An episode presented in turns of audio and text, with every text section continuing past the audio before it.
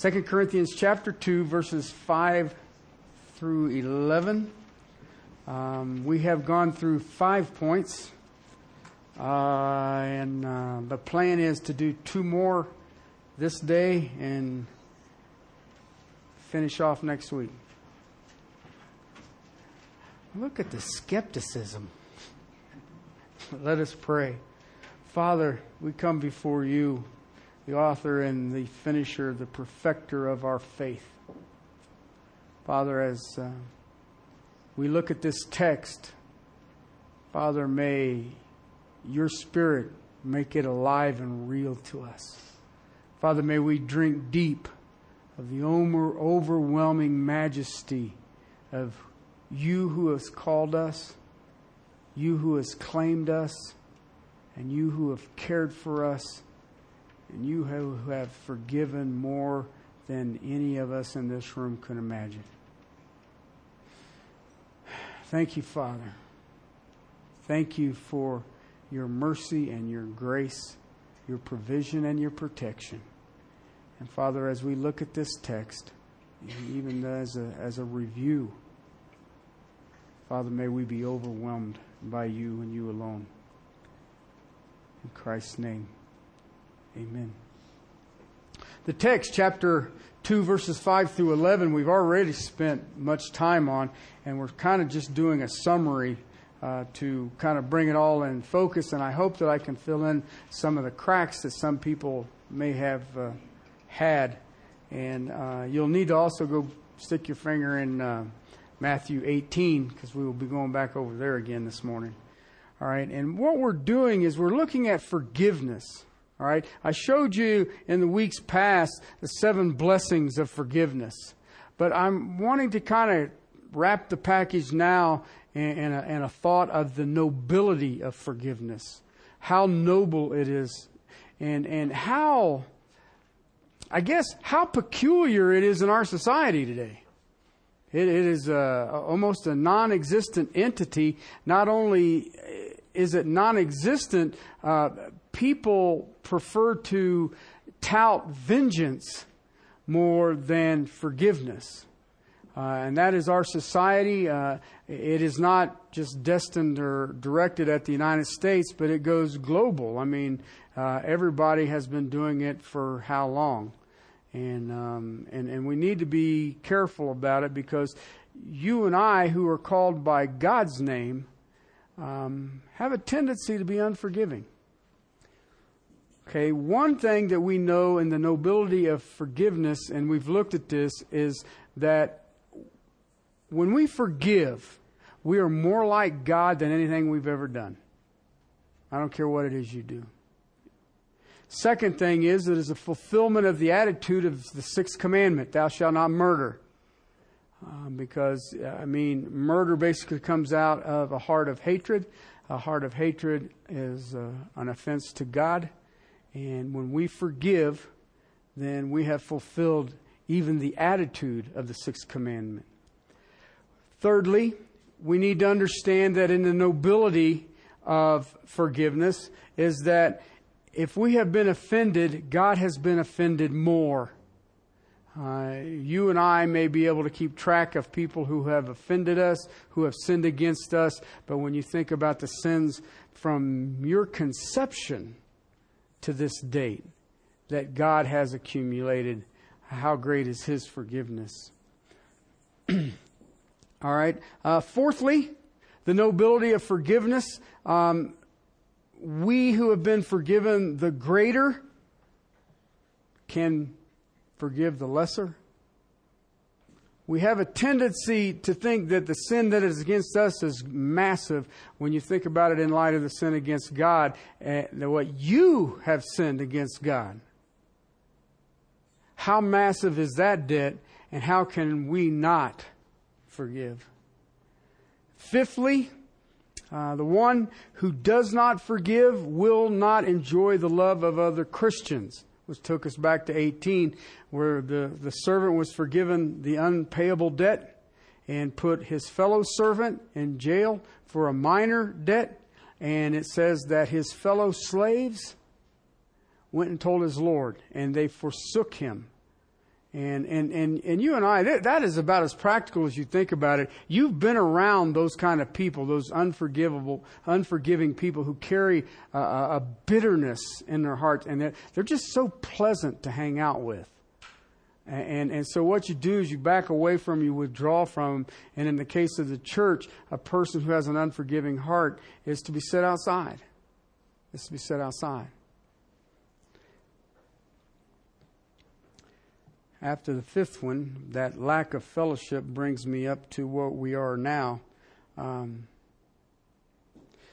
we, we looked at the loss of fellowship is what we can't enjoy. Right? We, we don't have the joy of the saints. We don't have the protective umbrella of the body of Christ. And, and, and that, that time of blessing, that time of fruit, that time of uh, encouraging one another, stimulating one another to love and good deeds is non existent. And a failure to forgive also results in what I call divine chastening. Okay, now, if you would, please drop over to uh, Matthew 18. We'll pick it up in verse 31. See, it's not just the absence of fellowship, friendship, the encouragement that comes in the body of Christ, but it is also the presence of suffering. This too shall pass.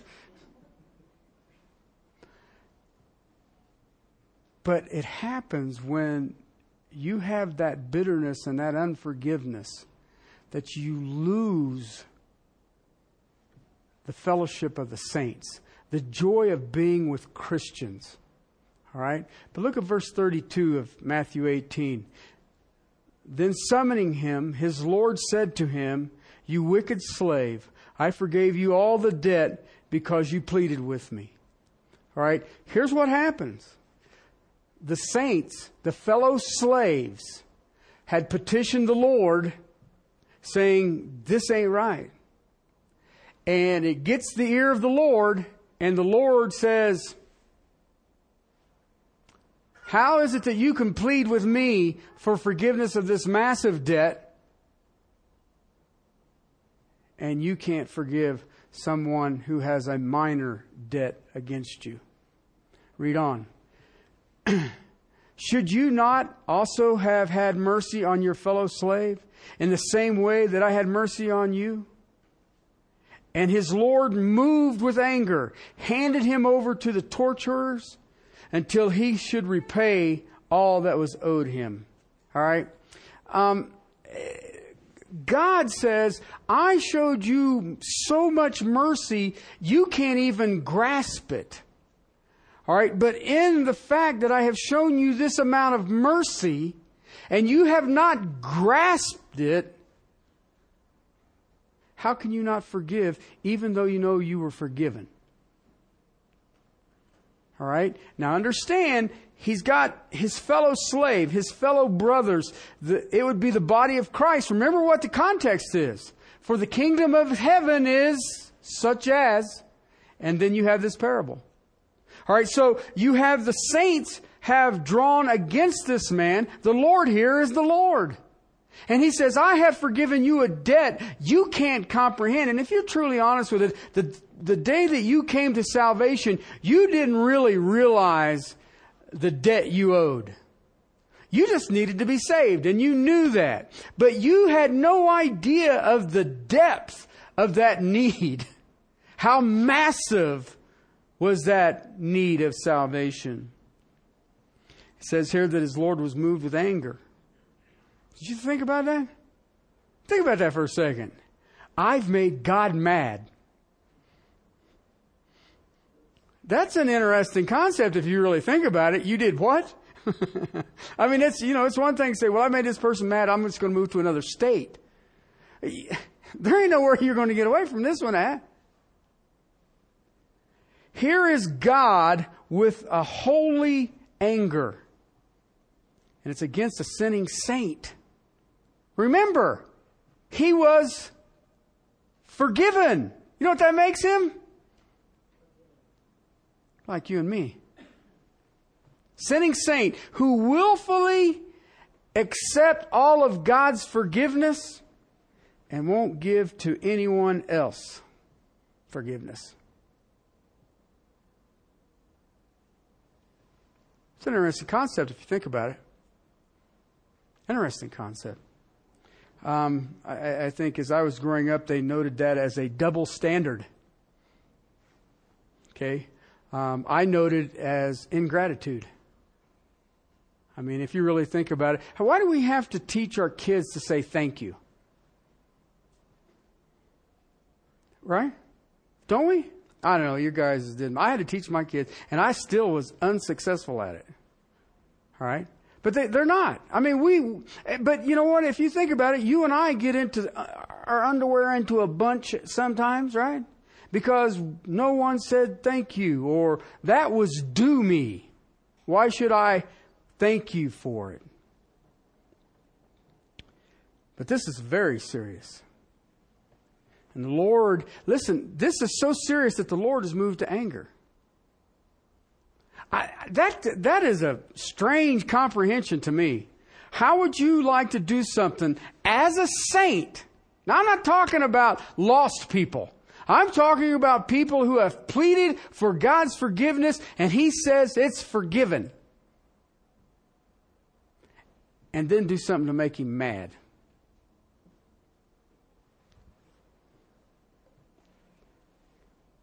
This anger that the Lord has been moved to, he hands him over. New American Standard translates it torturers. Uh, the King James authorized version calls it tormentors. It literally means those who apply stress, hardship, and difficulties. That's what the word means. So you can call it torturers, you can call it tormentors, or you could call it those people who cause difficulties and stress in my life. Basically, it's those who will chasten him.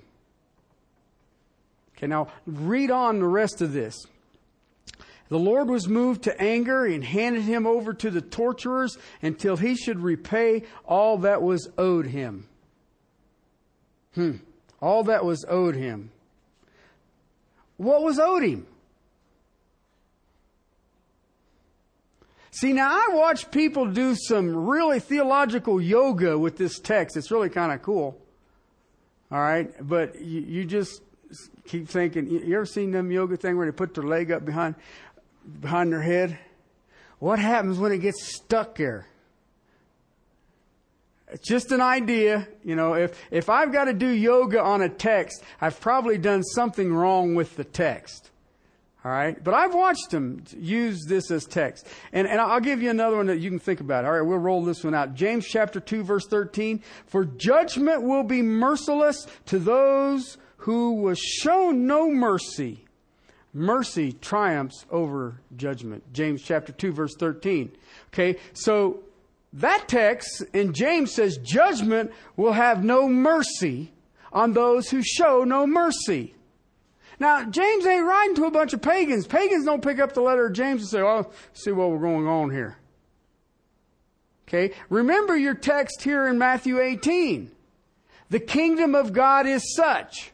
Now, I've heard people say, well, this slave here, the one that had the massive debt, that's one of them tares that's been sowed into the, with the wheat. That's, that's what that text means.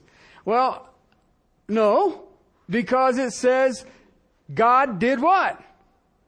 He forgave him the whole debt. Well, what's he supposed to pay back? He has a debt. There is a debt that he now owes to God.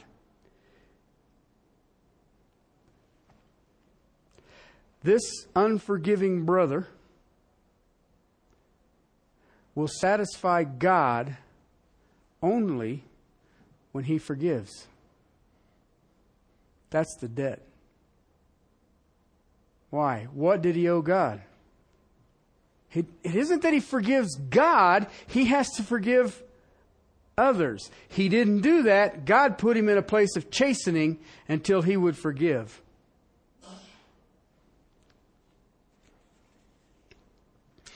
Until that time, until that man, that individual, comes to the point of forgiveness, he will feel God's chastening.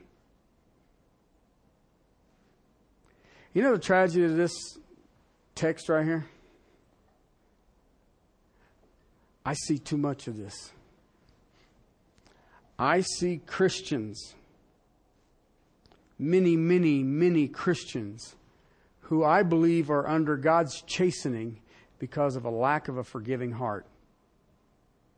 They have been forgiven the major debt, and for whatever reason, they refuse to forgive.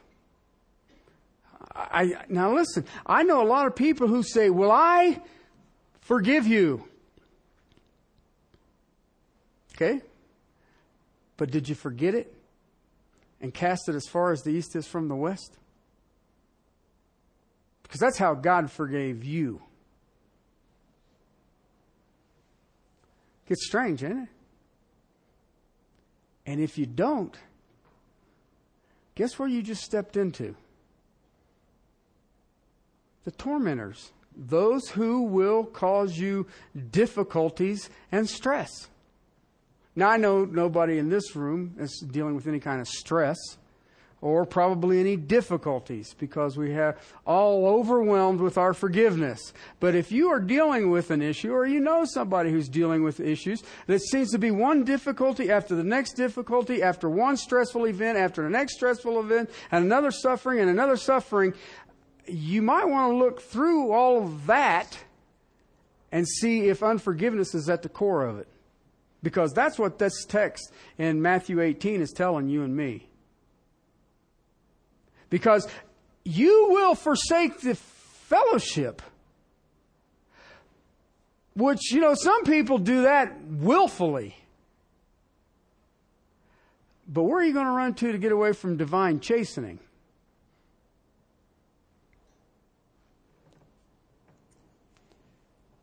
If you're struggling in your life and you're not seeing the hand of God, you're not seeing the blessings of God in your life, let's say that your life is real painful struggle. It may well be because you have an unforgiving heart. And he will, you know, the writer of Hebrews, he will scourge those that are his children. You know what that means, right? Scourging. And I heard a guy try to tell me one time, well, that means God's going to use his belt on you. And I thought, that's not the word scourge.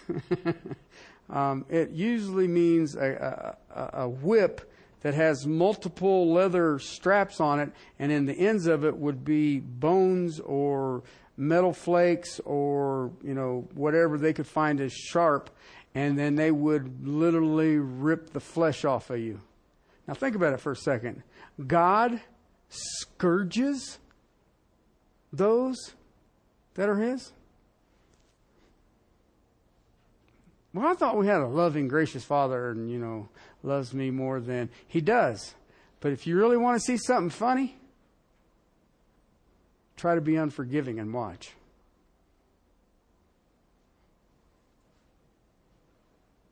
Life is real painful for you. If it's a real struggle, you don't see the blessings of God you know what? Maybe you ought to look at your heart. Because I'm not talking about lip service forgiveness. I'm talking that you have cast it to the depths of the sea. I am talking that it doesn't even cross your mind again. Because if you hang on to it, you keep stirring it up. Is there really forgiveness? No, you just keep playing with it. And I guarantee you, you keep playing. Well, that person, you know, I forgave him and I'm going to let it go. But I guarantee you, you are getting ready to start feeding a very large root of bitterness. And I know that a root of bitterness basically comes from an unforgiving heart. Seventh thing Okay? One who does not forgive, okay, now I'm looking at the nobility of forgiveness, okay, will not be forgiven. You got that? Remember, the man was what? He had this immeasurable debt 10,000 talents. An amazing debt. And his Lord said, What? You owe interest on the loan? No. You owe nothing. Now then, does God just go back and say, Oh, I've changed my mind? You do owe it? Can anybody give me a text anywhere where God does that? When it comes to being justified before God, when did he take it back? Maybe he only took part of it back. No. The man was forgiven everything. See, at the point of salvation, all right, the point of what you would call justification, that point that man is forgiven. At the point of your justification, the moment that Jesus Christ, in the person of the Holy Spirit, invaded your life, you have been forgiven of everything in your past, you have been forgiven of everything in your present, and you have been forgiven of everything in your future. Period. Period. And it was a debt that you and I can't comprehend. Your sins are forgiven. Oh, by the way, they are only forgiven forever. All right? Your life is secure in Christ. Your life is secure in eternity, and there's absolutely nothing can change that. But, I know you guys love it when I do. Here he comes. On the other hand, there is beyond eternal forgiveness. Well, how far is that? I mean, you got eternal and you're telling me there's beyond. Yeah, there is. Um, see, eternal forgiveness is the, is the, what we call justification. You have been justified before God by the work of Jesus Christ. Okay, there is also temporal forgiveness.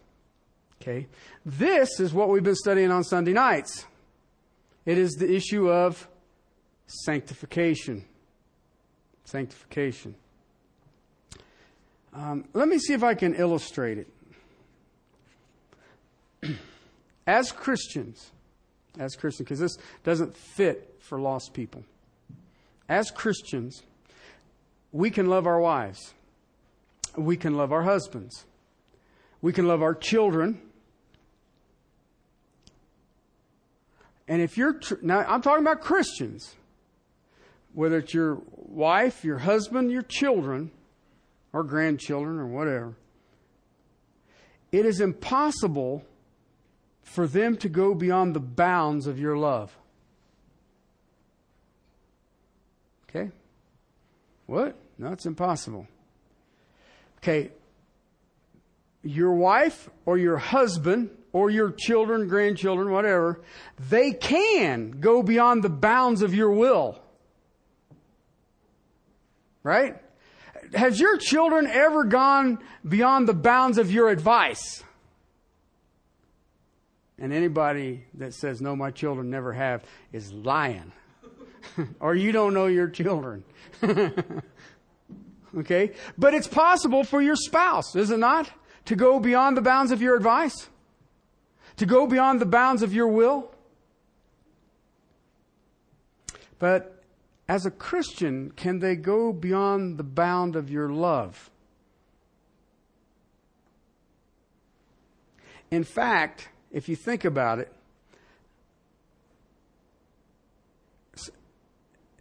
the further that they go beyond our will, uh, the further they go beyond our desire for them, is not the pain deeper? Isn't it? Do you know why? I can tell you why. I just told you. It's because of your love. Because of your love. But they can never reach a point beyond that love. It is our love that brings us pain out there, whether it is our children, our spouses, our grandchildren. I don't have any grandchildren. Everybody seems to think I should have some. Those people pain me. they never go beyond the love. Because, see, the love of Christ indwells the brother or sister in Christ, and it is an unconditional, committed love to them. Period. Eh, It, it is not only to choose, it is all wrapped up in who I am, who we are, our emotions, you know, that we carry as human beings. It, it, uh, listen, human beings want to be loved. Okay? And human beings want to give love. Even lost people want it. Now, they've corrupted what love is, but they, that is a focus. We want love. We want to love. We want to be loved. But for you and I, and especially for me, I love in some small way with the love of Christ.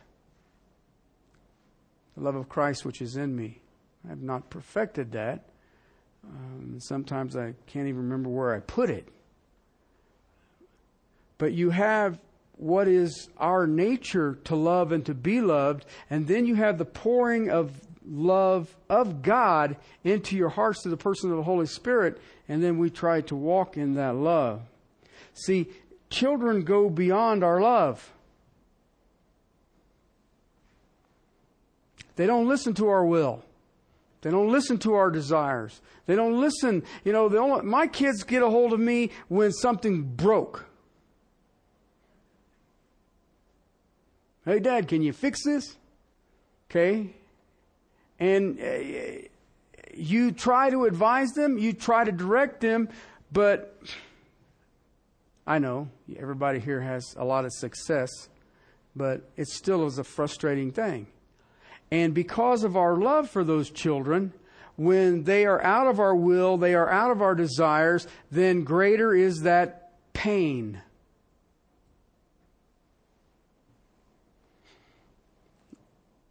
And yet, no matter how far they go away from the things that are personal to us, all they're really going to do is deeply wound us. That's it. People um, at Christmas, people ask me, uh, "Well, what do you what do you want for Christmas?" What do you? I have one thing that I only want for Christmas: that my children would have an unwavering love and commitment to the Lord Jesus Christ. That's it. Well, would you? No. Give me that. Because my love is so great.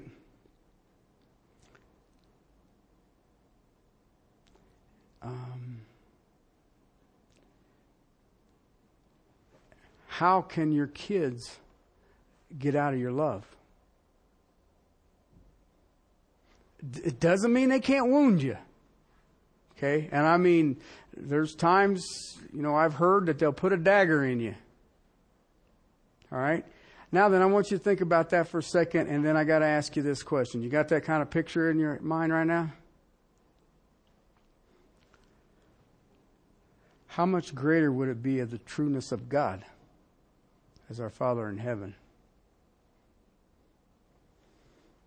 Paul said, I am convinced that there is nothing can separate us from the love of God. I mean, he goes height nor depth, or, but they basically said that the only thing that can separate you and I from God's love has never been created.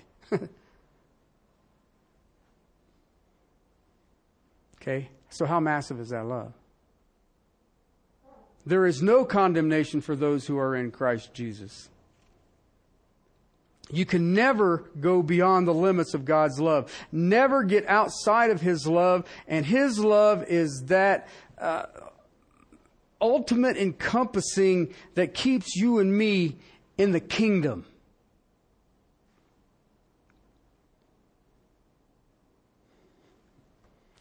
It's, it's like God is telling you and I, they will never cease to be my children.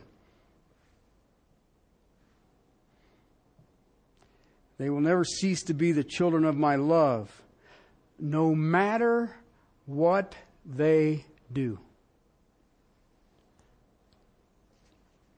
It's cool, isn't it?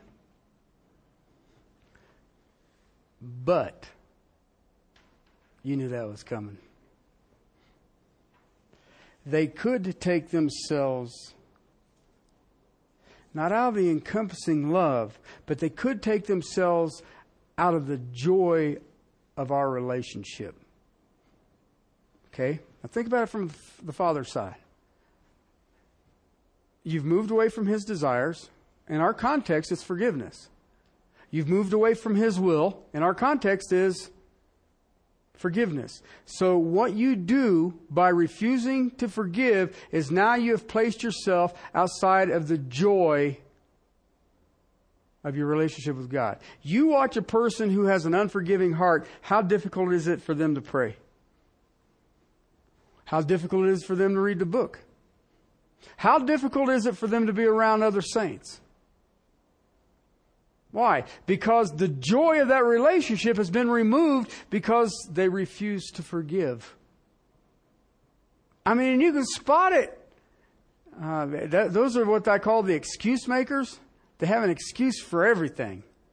I, I, couldn't do this. I can't do that. I can't do this. I can't be involved in that and all, and all the rest of it. And you can tell that they're not spending any time on their knees. They're not spending any time in prayer. Listen, if you ever watched your children when they have moved into afflicting that relationship, whether it is outside of your will, outside of your desires, or whatever it is they did, how bad do they want to see you? Huh? They just knock themselves dead, don't they? I mean, they don't even want to answer the phone. If the, and uh, you know, one of the banes of society is the caller ID thing. Oh God, it's dead. I'll just act like it ain't working. But that's what they do. Tell me I'm wrong. You watch the relationship, and once there's that offense that is in there, the offender has all of a sudden a deafness that is amazing. I don't know how to use the phone no more. I don't know how to use email. I don't know. In the age of communications, they, for some reason, can't get a hold of you. Nor will they respond to your request. Think that ain't true of the Lord? If you have an unforgiving heart, I can guarantee you right now you don't like to spend much time talking to him. And I definitely know you don't want to hear what he's got to say because this book, 66 books, is based on forgiveness. I mean, you can't read this book and not be convicted that you're unforgiving.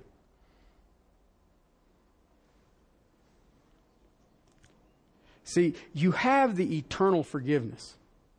That's salvation. And it's wrapped up in the doctrine of quote unquote justification. Okay? And you have temporal forgiveness, the day to day that is wrapped up in the doctrine of sanctification, holy living. Holy living. So, in a general sense, my sins are all forgiven. Okay? I've got sins that have been forgiven that I haven't even committed yet. Okay? Yet, as I live my life, you know, the day in, day out grind, if I don't forgive others, Scripture says God doesn't forgive me. Well, I'm just not sure. Okay, go to Matthew chapter 6.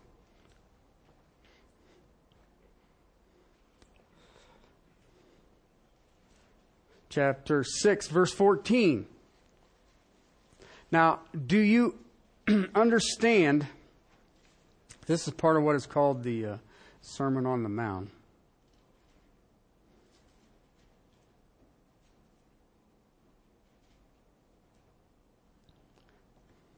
His disciples have asked him how, how to pray. and he concludes with this thought For if you forgive others for their transgressions, your heavenly Father will also forgive you. But if you do not forgive others, then your Father will not forgive your transgressions.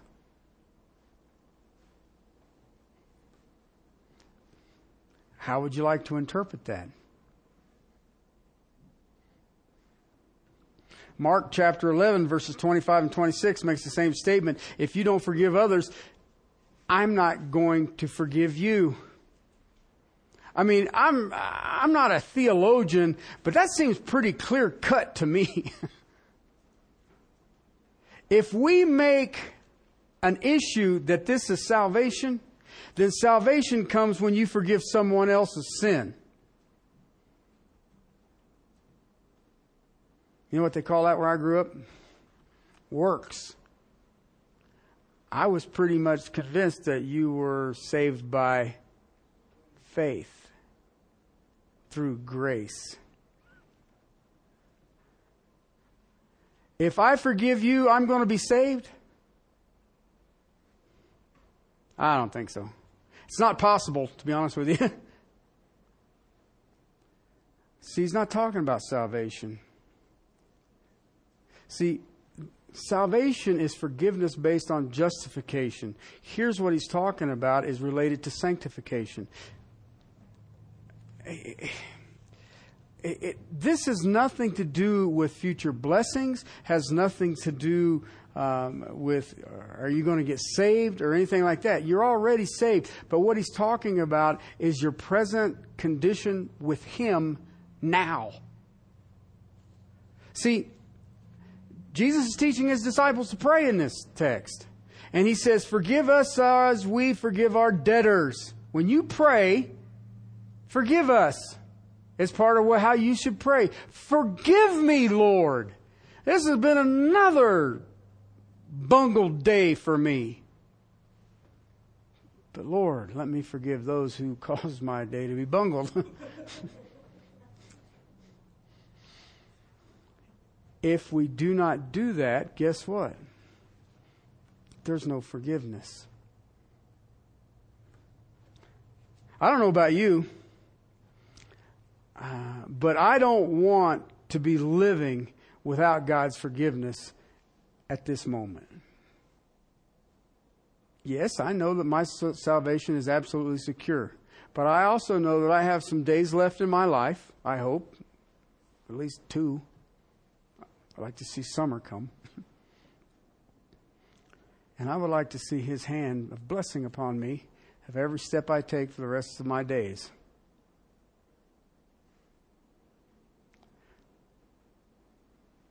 I don't want to be accumulating a temporal debt of sin against God.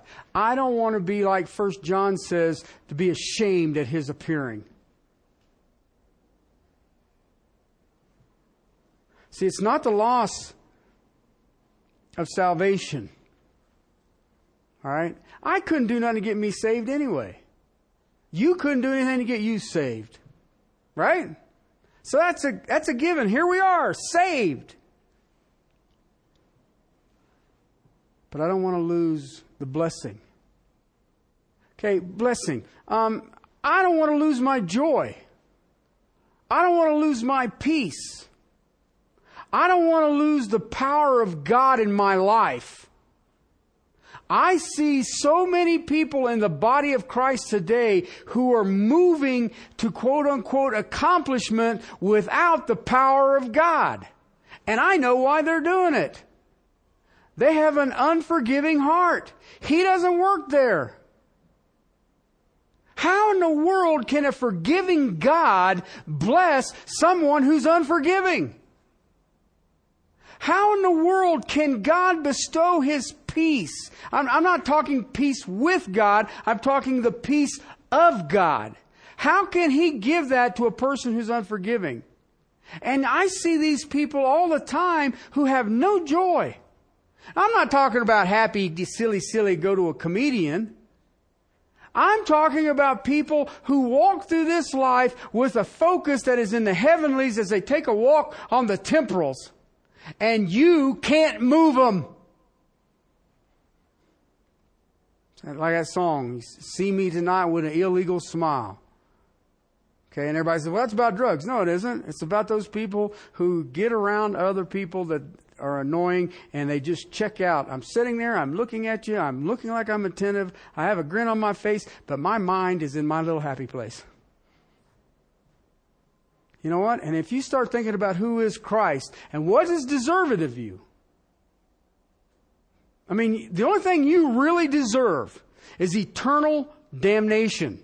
That's what you deserve. So anything above that does what? That's blessing. And yet I watch Christians become stagnant in their walk because they become unforgiving. It ain't going to do anything. It's no different in Israel circle Mount Sinai. 40 years. What are you doing? Wasting time.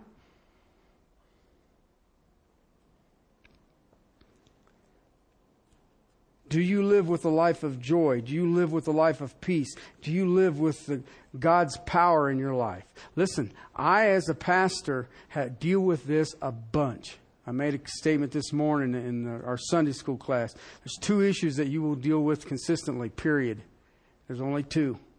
Okay, now they'll manifest themselves in odd ways, but here's the two unforgiveness and pride. And if you really think about it, where does unforgiveness come from? pride. You know, I watch people who want to get into these great theological debates, and I watch it and I think, you know what, you're deflecting the thing. The problem here is you're unforgiving. The problem here is you're boastful. Have you ever seen those Christians who are empty, dry, joyless, powerless? I know you guys haven't seen any somebody lets him in my office on a regular basis. Oh, that's probably not the appropriate thing to say here. I ain't going in his office. He'll think I'm dry, empty, and joyless. Where's the forgiveness to others? Why in the world? Let me ask you a question. I get people who say, well, you know, I, have got to, you know, they've got to be tormented enough that they're ready for my forgiveness. Really? Is that how God saved you? Anybody here, I, I'm really guilty of this, but anybody here step into what I call ignorance of penitence? Okay? All I knew is I needed to be saved. And I knew that I was kind of like my own worst enemy. All right? And then as God unveiled himself in my heart, I started realizing why in the world would you have saved me? I mean, I, I think it was Martin Luther called it worm theology. Okay? And, and that's what you and I do. But we will get saved. We never look and say, well, what was the depth of what I got saved from? Really? I can tell you what it was pride. Your pride. And there's a tragedy in the body of Christ today, and it's a lack of forgiveness. And yet, forgiveness is the most liberating thing to give. Uh, if nothing else, it frees God to forgive me or to forgive you and to put you back in the place. And, and, and I want you to think about this for a second. I'm just going to close with this thought. I'm just going to close it with this. Jesus speaking in John's Gospel says, Jesus said, I have come to give you life and life more abundantly. What is that? What is that? And let me ask you a question. The abundancy that you're looking for in life, is it based on your powers and abilities, or is it based on God's powers and abilities? You better think about that one. Let's pray. Father, thank you for your word. Thank you, Lord, that uh, you've brought us this far in understanding forgiveness. And uh, Father, may we continue to stay in a place overwhelming. May we see, Lord, that you will not forgive your saints who do not forgive. even to the point, Father, you'll put us in the hands of tormentors. Father, as you have forgiven us, may we forgive those who would offend us, knowing that that sin that is against us is greater against you. Father, help us. Help us to walk worthy of this calling. Help us to walk in life abundantly in your power, in your joy, and in your grace and your mercy and your peace. Thank you, Father. Thank you, Lord, for fathers. And Lord, may we who are fathers bow before the King of Kings and Lord of Lords to be the godly men, the godly fathers that you have set the example before us. To you and you alone, Father, in Christ's name, amen.